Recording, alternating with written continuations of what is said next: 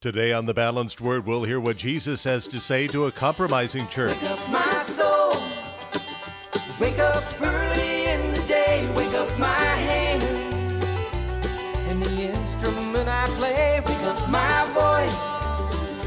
Let the world hear me say, You are worshiped and exalted here today.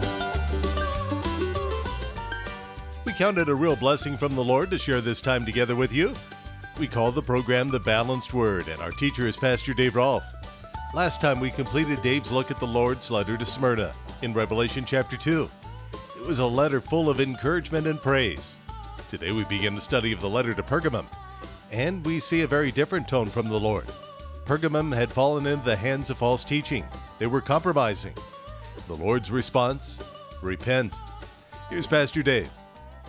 Good to see you today again, and it's always awesome to get together to look at God's Word, to worship Him, see what He has for us today.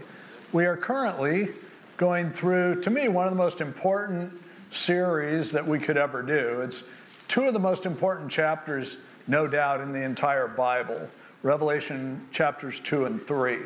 The reason they're so important, you have to put it in perspective. We follow Jesus. Well, Jesus lived, and then this is his last word to us after he had gone up into heaven. Now, th- at the time he wrote Revelation 2 and 3, he gave these messages uh, you know, to John to send to churches. The church had really started 60 years or so before this. And then for the, for the next 30 years or so, churches were being planted and the New Testament was being written, and most of the New Testament had now been written about 30 years ago. And so here we are with an update. Here we are with Jesus saying, let's have a checkup. You've been doing church for 60 some years. You've had most of the teachings of the New Testament for 30 or so years. So, how are we doing? Are you becoming what I envisioned? Are you becoming what I commissioned you actually to do? Now, Revelation 2 and 3 are the last words that Jesus speaks to the church until after it's all wrapped up in the end. So, therefore, this checkup is super important for us because we've been doing church a lot longer than these seven churches had. But also, when we call ourselves church, what we are saying is Jesus is the head of the church. That's what Scripture teaches. So if He is the head of the church and we are the church, it seems like it would make sense for us to listen to what He has to say about how we're doing. And that's why, for me, these two chapters are just so important. They're really gold to us as His church. So at first, we looked at the church in Ephesus. And Ephesus is that great city that's down in the southern end of Turkey, right where the Mediterranean Sea meets the Aegean Sea, a big religious center. And he addressed that church. And he had some good things to say. He goes, Man, you guys have your doctrine down solid. But he said, There's one thing that you're losing, and if you lose it, it will kill you as a church, and that is love. He told the Christians in Ephesus, if you have great theology and no love, I'm going to snuff you out. You'll be done. Pretty serious. Then he came to Smyrna, which is 50 to 60 miles north of Ephesus on the coast, beautiful coastal city, really one of the leading commercial centers of this era in the first century. And it was, they had a harbor and rivers coming into it, and it was really a, a great place. But what Jesus had to say to that church is, I know you guys are starting to suffer, and you're going to suffer even more, and you better just be ready for it. He said nothing bad about what they were doing because the suffering church is it has a way of purifying you. It gets keeps out the dead wood. And so he had that message, you know, there in what today is called Izmir, still a major city in Turkey. Now, so the next city that we come to is Pergamos. It's another 50 miles or so north, and a little bit inland in Turkey. And again, you can look at your Apple Maps and you can see where these churches are. Pergamos is today called Bergama, but you can find it on your map. But it's it's a city that's inland, so it's a little bit more, culture is a little bit different in Pergamos. And he's saying, So I have a message for the leaders, the messengers to this church in Pergamos. Now, Pergamos was a fascinating place because since they're not on the coast, they can't do commercially what Ephesus and Smyrna could do. They're inland. But Pergamos was actually more of a resort community anyway. Because although they weren't on the coast, they were up on top of a, of a little mountain range. And as a result, they very easily built fortifications around it. It was a safe place. The weather was much more mild than it was in other places when you're down at sea level. So Pergamos was a place, it also had natural hot springs. So people that really needed a break would go there. In fact, and there were a lot of temples as there were in all of these places. But, you know, in, in Pergamos, uh, you know, uh, Caesar Augustus would come there and they had a temple for him because Caesar had a drinking problem. And so once a year, his wife would ship him off to Pergamos to dry out. And so it was a good place to get your health back. So, man, the weather's getting bad. I'm getting hungover. Time to go there. And people from all over the world at that time would come there for a break. It's kind of like people that live here, but they also have a place out by Palm Springs, like, or, or people who live in New York, but they have a place in Florida. Well, that's Pergamos. So it did really well because people liked to come there. One of the things that was there, besides their natural hot springs and all of the other the beauty that existed there, they were also where really the idea of having a hospital actually started. In, in Pergamos, it was a place where, because of the influence of the hot springs, then they began to develop massages and things like that there. You could really go there and get full treatment. But they had a temple to, um, you know, a, a Greek god, Asclepios, who was god, the god of medicine. And his temple became a huge hospital. And it was like the most luxurious hospital in the world. Everyone would go there for healing. Asclepios, by the way, he, he it, according to Greek mythology, he was delivered by cesarean section. His mom was dying. Somebody cut him open, took him out. He survived. And as a result, he became a surgeon. And so he was able to operate on people. He also knew how to use hallucinogenics and other things to make people better. Eventually, Zeus killed Asclepios because he raised a couple people from the dead, and Zeus goes, nah, we can't have that. And so he ended up dying. But they built a temple. By the way, Asclepios, if you see the ancient pictures of him, and there's remains of his temple there, he was a, seen as a guy with a walking stick that had a serpent wrapped around it. He used snakes a lot in his treatment.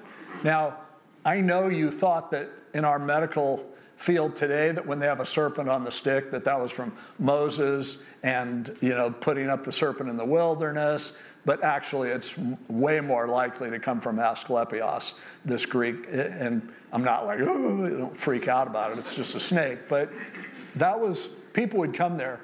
Their hospital slash temple was pretty interesting when you read about it, and you can still, there are places that you can go there. One of the things that they did after giving you a massage and sitting in the hot baths and things like that, you would go down in these tunnels, and they dug out holes above the tunnels. And as you were going through the tunnel, there would be people with sexy voices saying, You're so beautiful. Sorry, I don't do sexy voice very well, but you are a valuable person. You are so important. People love you. You're special. And you're going through that, and you're like, wow, I do feel better. And then they would go down into, they had a theater there, and they would put on like a cheesy play, like it was like, it was an ancient Hallmark channel where you go and you're like, oh, this story makes me feel better. And then their final thing that they would do is, and the reason he had a serpent on his stick, he would use snakes sometimes in his treatment, but you would go lay in this dark room, and all these snakes would be crawling around. It was kind of an ancient version of shock treatment, really. It's like, whoa, it, it might help you, it might make a difference. And so these snakes would crawl all over you. And of course, sick people are coming there, and having a snake crawl on you might kill you just from fear. They weren't poisonous snakes. But a lot of this other stuff could get to you. So the temple had a back door, kind of like hospitals today, where if somebody dies in the hospital, they don't bring them out front. They ship them downstairs and take them away at night.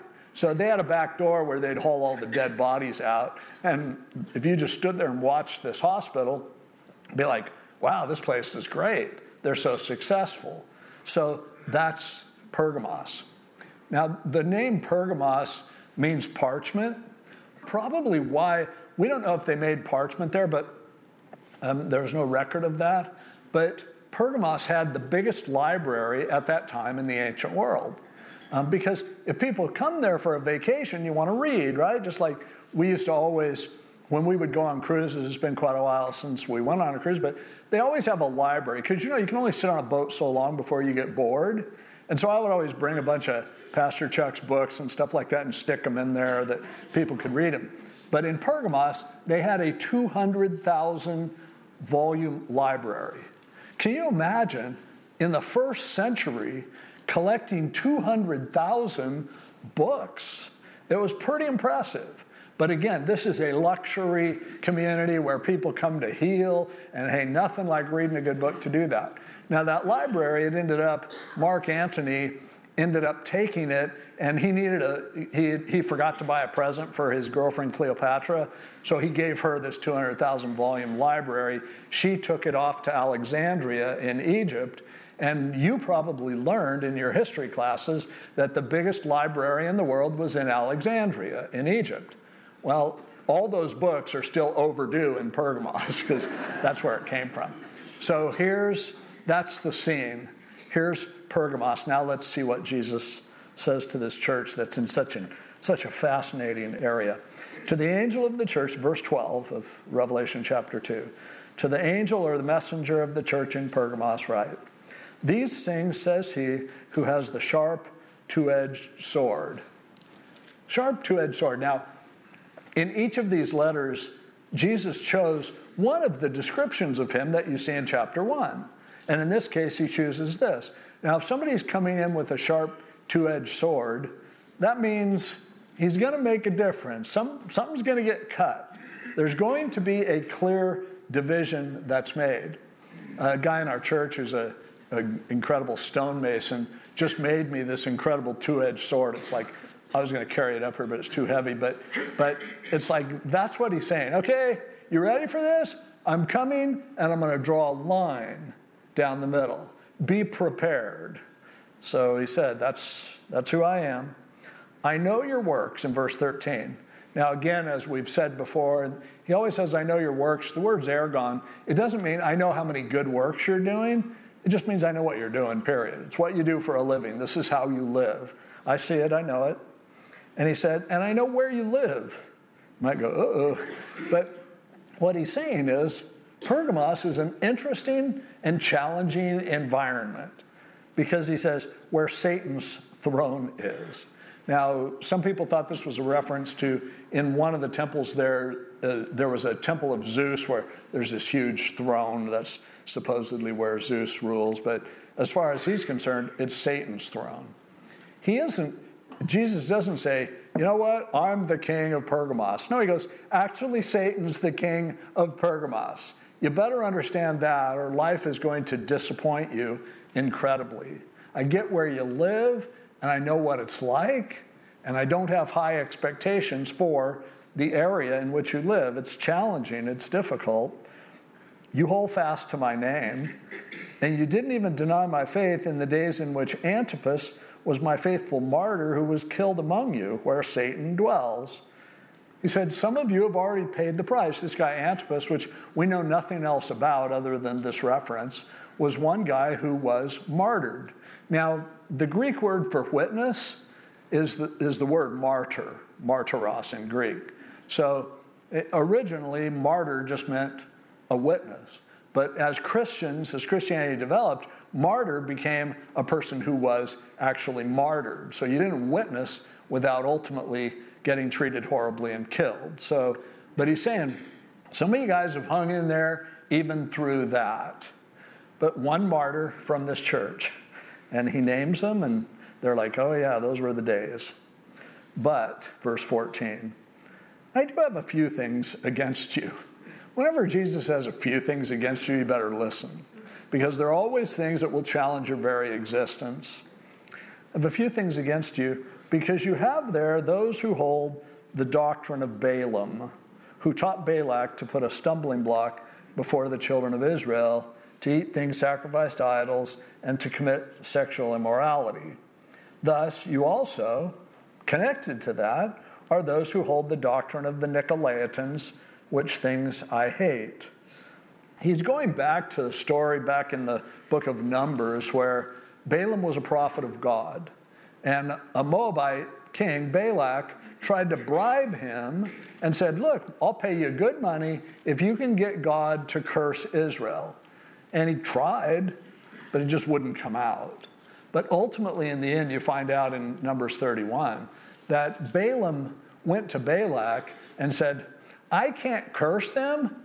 But he goes, Look, let me tell you, all you need to do is you need to send the hot Moabite chicks down there, and those guys are going to sucker for it, and you win. It's everybody's together. You're going to be absorbed by the culture, will embrace you when they see your attractive women, and as a result, the children of Israel, it says, were drawn into all kinds of idolatry because Balaam very cleverly told them, all you need to do, they'll compromise once you give them the opportunity. And so he's saying there are people there in Pergamos that are leading people into this kind of compromise. And then in using also the Nicolaitans, we talked about them a little bit before. The Nicolaitans, there are some people who looked back, looked at this word and said, it's you break it down etymologically, Nike, like Nike, means victory, and, and laity is the people, or laos is the people. And so as a result, this is a church hierarchy and structure that says the leaders rule over the people. And there are references in church history to some things like that, but the earliest references say that the Nicolaitans came from a guy named Nicholas of Antioch, and I mentioned him a couple of weeks ago. Back in Acts chapter 6, when the church was just forming, and they said, We need some deacons who can kind of help run things and keep things going.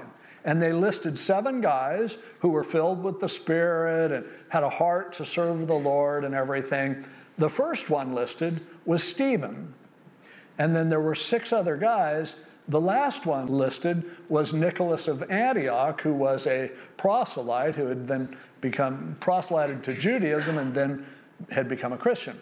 So the church history tells us as early as late first century, early second century, that this Nicholas had compromised the faith partly as a result to if you're like on the list of demons and first you're all excited whoa yeah i made the top seven and then number one gets stoned to death, you're like, maybe we better make some plans to make this a little less offensive. Stephen got up there, and some people even look at Stephen's message and go, you can tell he was a deacon and not an elder because he was really, he could be pretty blunt.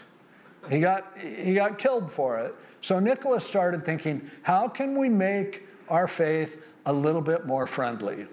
And he figured out right away that people don't object to spiritual stuff. They don't want you actually to say that someone literally rose from the dead. So he began to apparently, and the Nicolaitans promoted this in a huge way, the idea that it's all about a spiritual Jesus. It's not so much the real guy is really God, it's, it's that he had divine essence. And then some of them believed that Jesus wasn't even actually a person at all. He was just a spiritual presence. It led later, by the, by the second century, the Nicolaitans had developed into, you know, a, a vast perspective on, you know, that here we look at all of life as being, it's really just the essence that matters. And, and the physical, not such a big deal. Now, obviously, that makes you a lot more popular. If you can just do whatever you want with your life, but as long as you have this spiritual essence that you're okay, who wants to make somebody like that a martyr? You're like, oh, cool. We can get along with him as long as he's saying, hey, you believe what you believe, and I believe what I believe, and everything is fine. And so it led by the second century into what was called Gnosticism, the primary you know, theological error in church history for the most part. Well, it started from Nicholas because of his pragmatism. So Jesus is saying, I saw what happened. Balaam tried to make things better by compromising and going, look, you can just you can be connected culturally, it's fine. And then Nicholas, the same thing, going, no reason to make yourself a target. Just realize that all faiths can kind of get along and work together, and we have ours and they have theirs, and nobody gets hurt and nobody gets offended. Jesus seemed very concerned about this because in verse 16 he says, Repent. Again, that word means you better change the way you're thinking, metanoia. Meta meaning with or developing change, and noia meaning the mind. It's the idea that if you keep thinking the way that you're thinking with this compromise, it's going to destroy you. Start thinking fresh, or else I will come to you quickly with my two edged sword, and I will fight against them with the sword of my mouth. The Word of God is alive and powerful and sharper than a two edged sword. He said, I'm the guy who's coming to you with a sword. And now he says, if you keep this compromise up, I'm going to come and I'm bringing a sword with me. I'm going to make a difference. Thanks for joining us today for the Balanced Word with our pastor and Bible teacher, Dave Rolfe. We're developing a series on the seven churches of Revelation, and stay with us for more teaching from Pastor Dave. These programs are available by podcast at thebalancedword.com. You can also call us and request a CD copy at 949 362 7475. We'd also like to offer you Pastor Dave's Through the Bible in a Year series on a USB thumb drive for a gift of $25 or more. Go through the Bible in a year with Dave by ordering this special series today. Again, call 949 362 7475 or go to thebalancedword.com. Your gifts help to make these shows possible on stations like this one all across the nation. Thank you for standing with us with either a one time gift or ongoing monthly support. Donations can be made at thebalancedword.com. Have you had a chance to listen to Pastor Dave's one minute messages? You can listen to those at thebalancedword.com and even join our mailing list so you can have them delivered to you each day. You can also watch them on Instagram or Facebook by following CC Pacific Hills. We'd love for you to join us at Pacific Hills Calvary Chapel. Our service times on Sunday morning are at 8, 9:45, and 11:30. Directions and more information about the church can be found online at ccpacifichills.org. And you can watch our live stream there too, ccpacifichills.org. Can we pray for you? Just contact us through thebalancedword.com and leave a prayer request. Or again, call 949 362 7475. As we return to Pastor Dave, he says, just like in Pergamum, the world has crept into the present day church in many ways. I can certainly read this and say, boy, I see what the problem was there. And I wish I could pretend that it's not a problem that the church has today, but I can't pretend that. Because the truth is, and really the message that Jesus has for this church is you are to stand out as being distinct and different from the world in which you live. Now, at the same time, he was also letting them know if you are faithfully who you're supposed to be, it's going to cost you. You are going to possibly be martyred. And with that being the case, Are you prepared for that? Do you understand that the only power that you have as Christians is that you offer a different worldview than the world is offering? And the great danger that you have is cultural appropriation, where the church becomes so much like the world that you can barely tell the difference. Yeah, it, it works well if you're just looking at, well, look at how many people like this. We are always tempted to say, how can we make the church more relevant? And why do we say that? Because the truth is, the more relevant our church becomes, the more people it will attract. And that's certainly true. But is that what Jesus wants from them? We'll come back to the Lord's letter to Pergamos next time on The Balanced Word with Pastor Dave Rolfe. This program is listener supported and brought to you by Pacific Hills Calvary Chapel. Wake up my soul. Wake up early in the day. Wake up my hands. And